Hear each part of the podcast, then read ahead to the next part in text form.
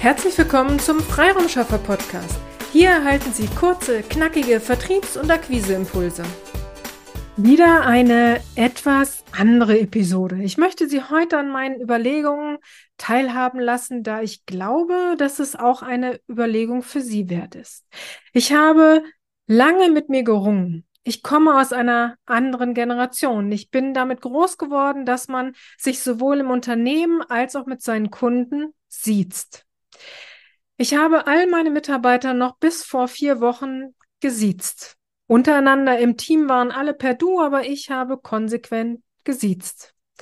Durch viele Gespräche mit meinen Gipfelstürmerkollegen, die ähnlich groß geworden sind, aber sie alle haben schon lange ihre Mitarbeiter geduzt, habe ich auch immer wieder überlegt.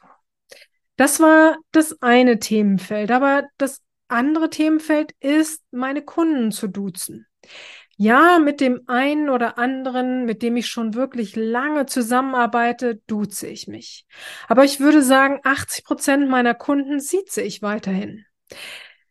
Wenn wir uns nun die Social-Media-Landschaft anschauen, dann herrscht hier aber eher das Du vor.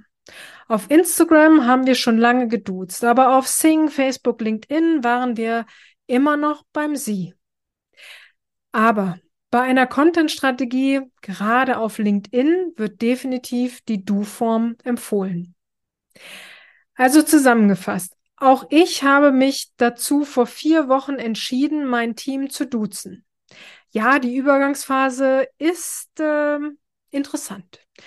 Können Sie mir bitte, äh, kannst du mir bitte, ähm, Frau Lammert, kannst du, äh, Michelle, kannst du, es trägt zur guten Stimmung im Team bei. Es gibt gerade viel zu lachen.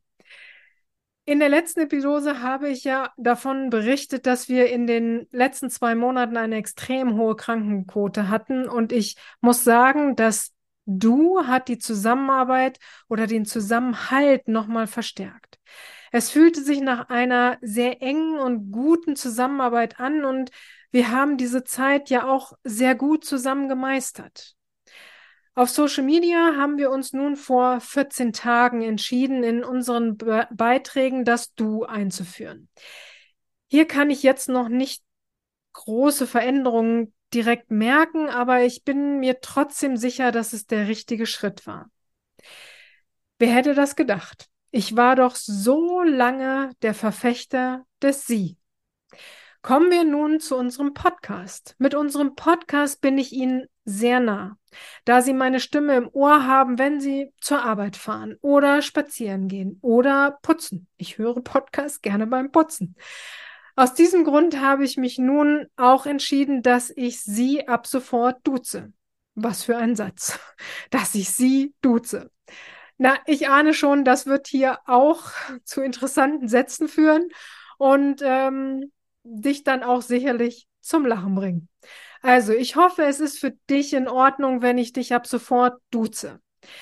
In den Podcasts, die ich selbst höre, muss ich auch gestehen, dass 80 Prozent in der Du-Form sind und nur noch sehr vereinzelt die Sie-Form vorkommt. In meinen Interviews duze ich meine Geschäftspartner ja auch, sodass es sich auch schon langsam seltsam anfühlte, dass ich dann in den Mittwochsepisoden weiterhin die Sie-Form gewählt habe. Ich bin nun aber ganz gespannt auf Ihre Erfahrungen. Wie handhaben Sie oder genau, ich fange schon an, ne? Ich bin schon ganz gespannt auf deine Erfahrungen.